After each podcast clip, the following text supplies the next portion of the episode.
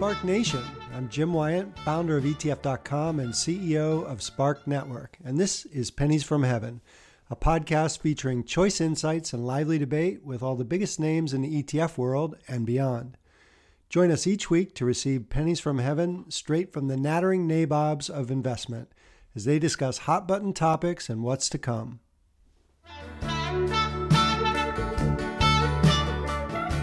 In this episode, you'll hear ETF industry icon, ETF Trends Director of Research, and my good friend Dave Nadig talk to me about the ETF industry and what's to come in the future. We also discuss the fine print at Robinhood, how better UX design will be the next grand challenge of finance, why Cathie Wood's ARK Invest will always stand apart, and the ongoing conundrum that is crypto funds. Thanks for coming in. You look beautiful. Your Thank setup, you. your video, spectacular. Complete with a guitar, like kind of fuzzy in Years the background. Of being a hobbyist paid off. It took a pandemic to be having being a photography hobbyist pay off. Spectacular, spectacular. Gotta up my game. In the meantime, what I'm going to do is I'm because you look so beautiful. I'm going to ask the question, and then I'm just going to give the whole screen to you. Okay. And your beautiful self. Um, so, my first question for you is about Robinhood. Mm-hmm. So, I know, and I think a lot of people know that Robinhood pays for order flow and makes money. Well, gets paid for order flow. Is obviously is yeah. paid for order flow and makes money in in lots of different ways that maybe their average client may not be aware of. And my understanding is they've got a big SEC fine in the hopper, but it's not actually about getting paid for order flow. It's about not properly disclosing yeah. it. So I'd like to to get your view on what exactly is going on there. And first of all, do I have that issue correct? Yeah. And then second of all, you know, is it is this malfeasance? Is it something that just kind of happened accidentally, or what? Are, what are you? What are your views on what it really looks like? So the core here is like getting paid for order flow is not actually that big a deal. And from an investor's perspective, really not that big a deal. Mostly what's happening here is when I'm putting my order in to buy something at $100, they're selling my order flow to somebody who's going to still look at the national best bid offer. And instead of selling it to me for 100, they're going to sell it to me for 99.999 and they'll quote unquote improve my price by that fraction because they know they can go out and make the other side of that trade and still make money. And and this is this happens throughout the industry. Everybody gets paid for order flow to some extent. The difference is Robinhood built a whole business around aggressively selling that order flow and the the challenge is the way they described that economics to their customers violated some rules. And they'll get nailed for this. There'll be a settlement or i, I, I suspect they'll settle. I don't think they're going to fight this because i think they're probably guilty. Um, but what they're guilty of is simply not disclosing what they were making what investors were paying for whether or not there were going to be impacts.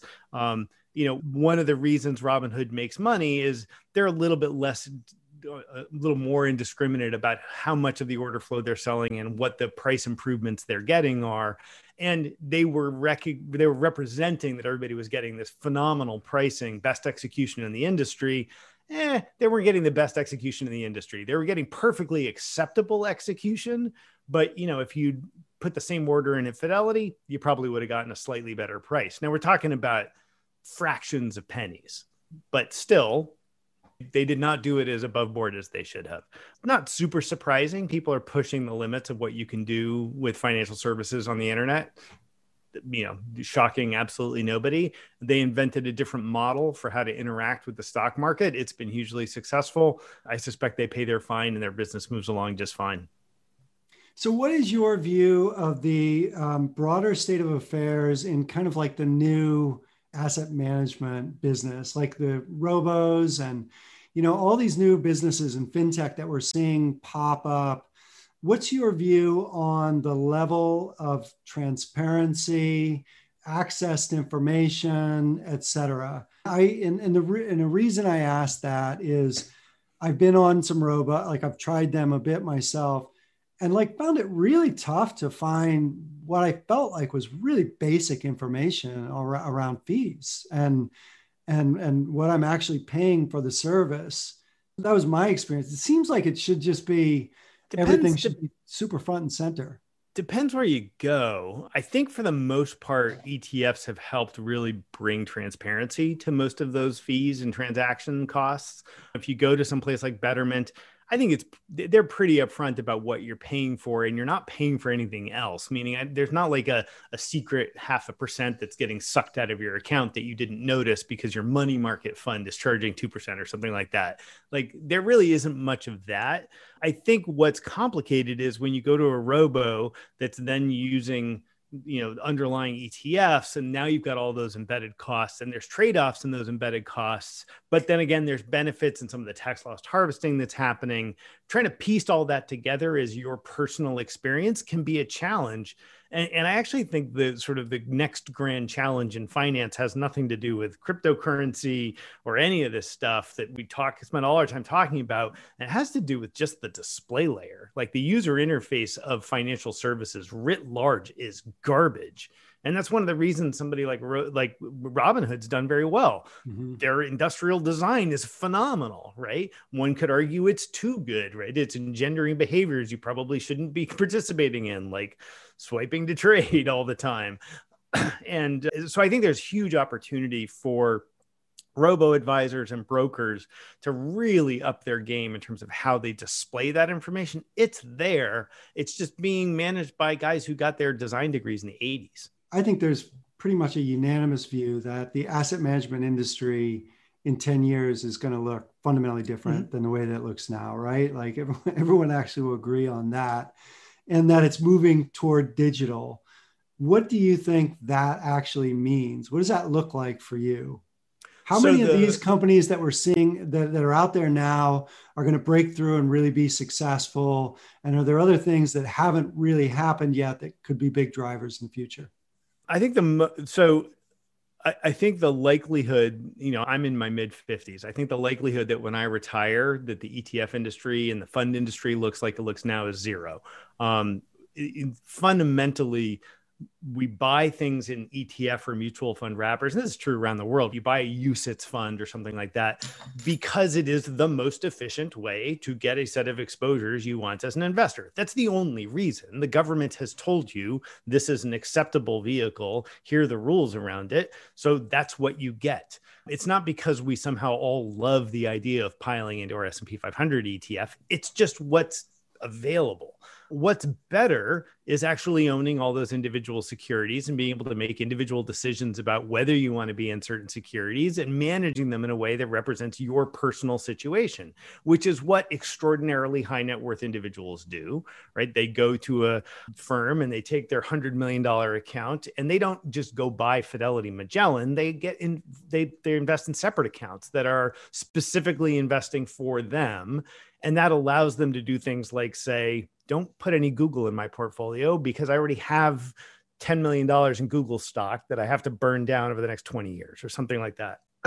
so whether we call that direct indexing or custom indexing which is probably what we'll you know i think end up on those kinds of quantitatively managed separate accounts i think become the dominant mechanism for most investors in the next 10 to 15 years. 10 to 15 years is a real long time. So this isn't like it's just jumping right at us now we're in this mode where direct indexing has gone from being this province of the ultra wealthy and institutions only and really come down to the sort of $250,000 account level size for like anybody who really was interested. We've also seen the major players all get gobbled up. And anytime we see that, we know that's going to be mass marketed, right? They didn't buy like you know, Morgan didn't buy Eaton Vance and Parametric because they were going to stick it in a box. No, they're doing that because they want this to be how they go out to the mass affluent investor market.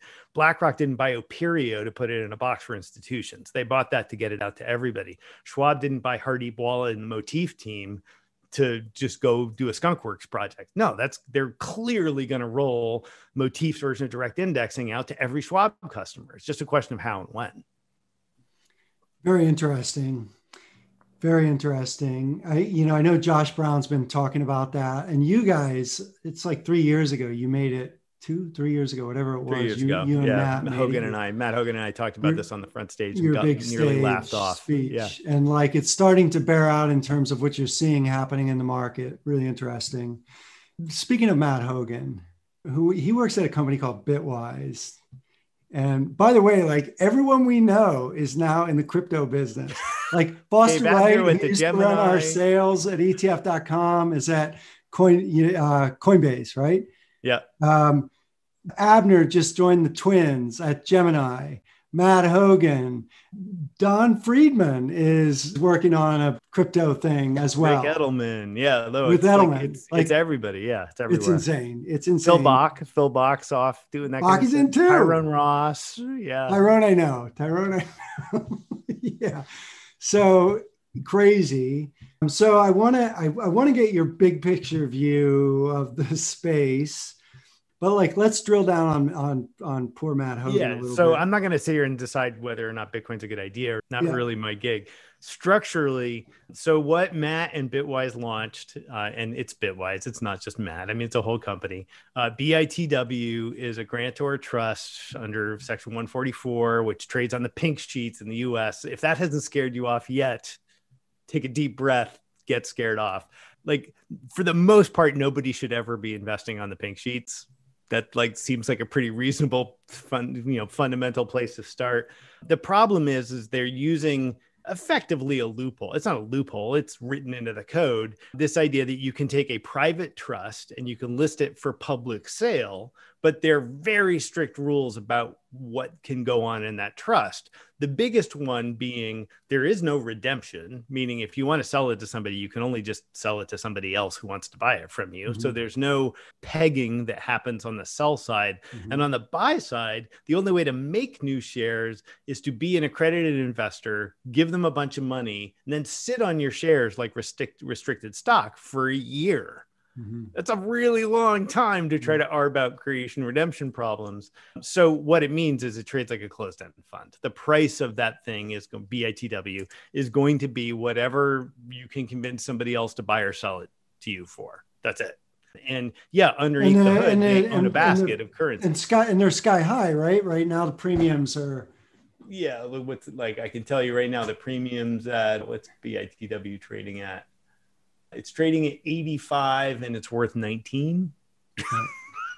It's insane. That's insane. Five hundred percent premium. Wasn't wasn't Matt? Wasn't he making fun of like the other guys who launched GBTC? Like but GBTC is the version of this for Bitcoin, the Grayscale Bitcoin Trust. Yeah. And when that came out, there was a lot of stories written that said it's an ETF for Bitcoin, which is this is so deeply not an ETF, right? There's so deeply no, not an ETF. Creation, yeah. create, creation, redemption, kind of fundamental to what an ETF. Yeah, kind of fundamental. So yeah. Now the thing is, like, I actually like the grayscale guys. I think they're actually trying to do fun and interesting things. And you like Matt space. Hougan too. I like Matt Hougan, right? But these products are real difficult to suggest anybody own. I could never in a million years suggest anybody buy any asset that is trading at a substantial premium, much less, you know, a five bagger.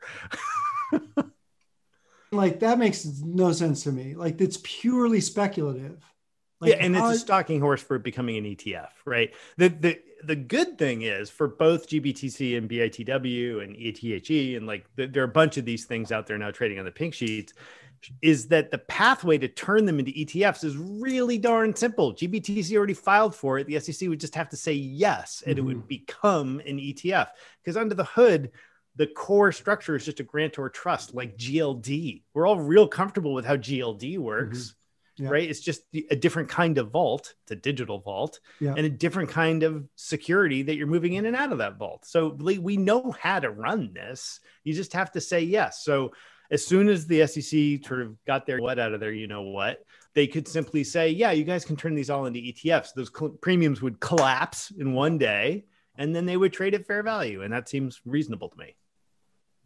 Yeah, I want to, probably have to circle around with Matt again and have that conversation because the last I think you probably agree with everything I just said. Honestly, was pre was pre that launch. Um, last fun topic that I had in mind anyway was Tesla and like Tesla going S&P. into the S&P 500, which is a crazy story in itself and, and an interesting one. And then also, you know, effectively it went up when everyone had to buy which shouldn't be too surprising considering how big of a component you know it's a it's a it's cap weighted index right?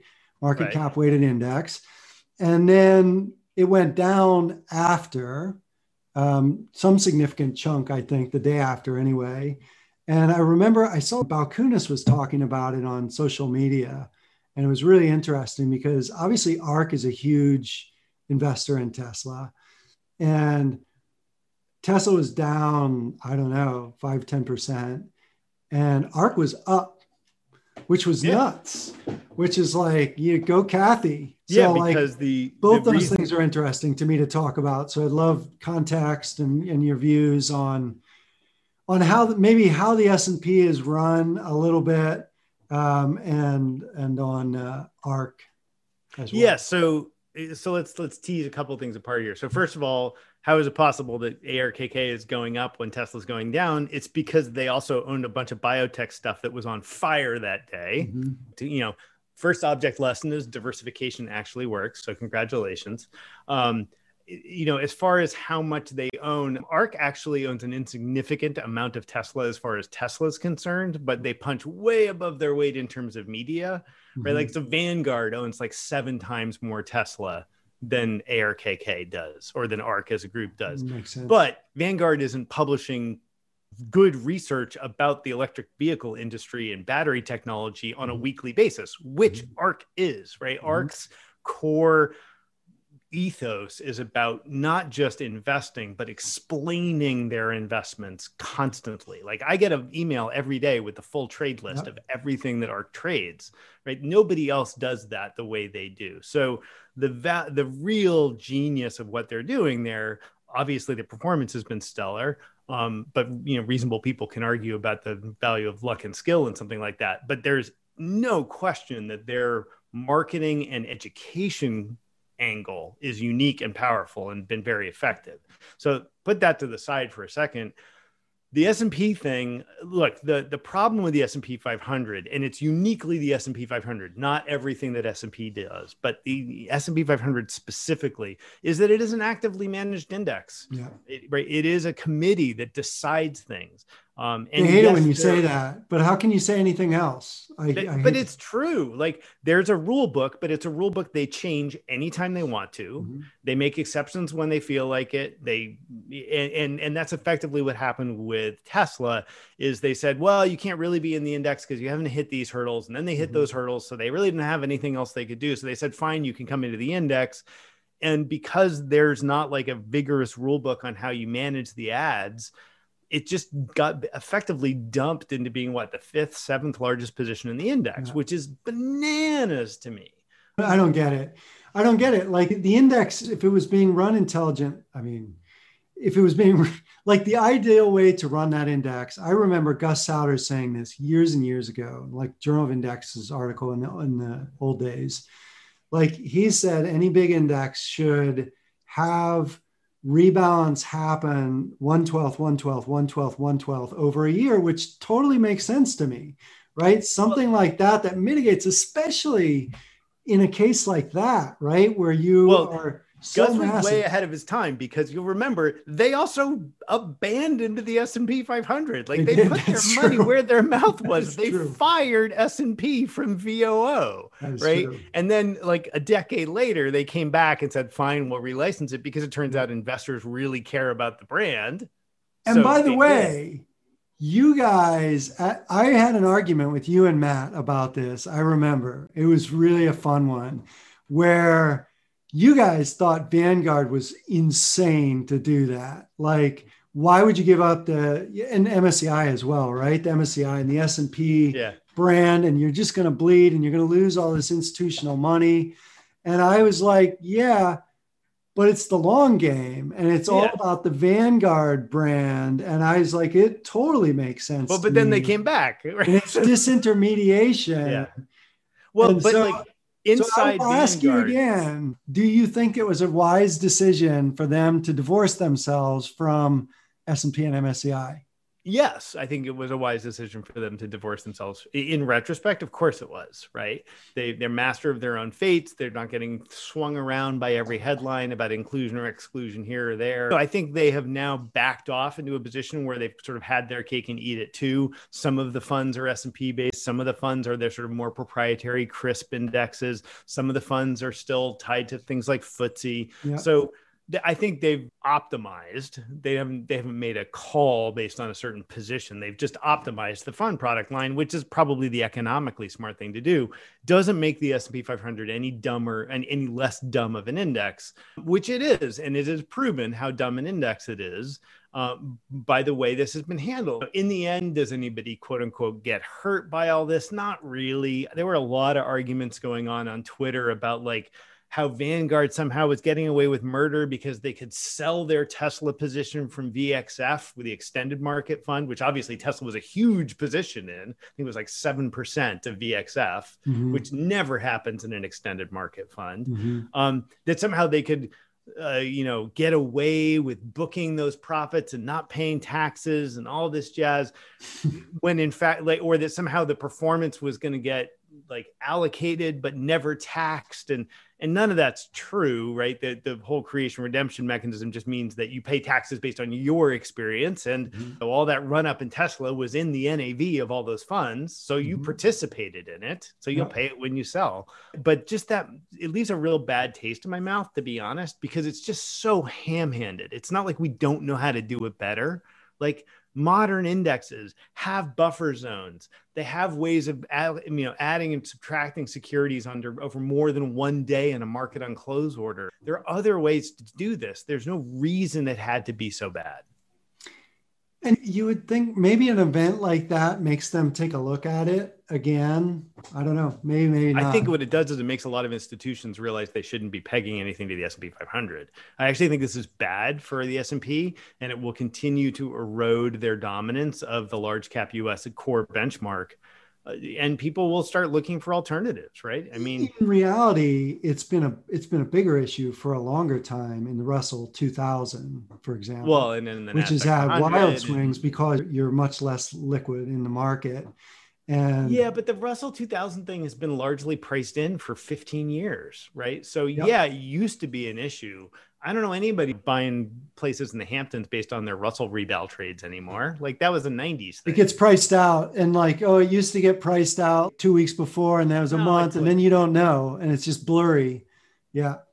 Yeah. Yeah. So well, I, I, well, which, less chaos. I don't know. Maybe the solution is there or in that direction for them to have advisories further out or well, um, I, or you manage I, buffer zones, right? Yeah. You allow companies to enter. Like the thing that's broken about the way the S, the S and P 500 works is that there are all of these other requirements. It's not just a cap weighted index, right? It's a cap weighted index, but and all the buts are what means you go from not coming in at 499 but coming in at number 6 that's the problem right if tesla had come in when they were the 500th largest company a couple of years ago this would have been no, been a non-issue. Right. Yeah, they came in huge. They came in huge. Yeah, yeah that was the that was what when you saw it, I was like, oh, this is going to be fun. I'm going to well, and this. it's particularly the idea that you have to sort of be profitable for a certain amount of time before you can enter the index well, guarantees this will happen again because mm-hmm. the current way companies come to market in the U.S. is they go public long before their profitable going concerns. which means it's only a matter of time before we get the next company we're not paying attention to that is not profitable, that just raises an enormous amount of capital and races up to the top of the cap sheet and then starts turning on profitability. Amazon basically did this. Yep. Well, um, great to get the chance to catch up with you, Dave. We should do this again sometime. Really Absolutely, fun. anytime.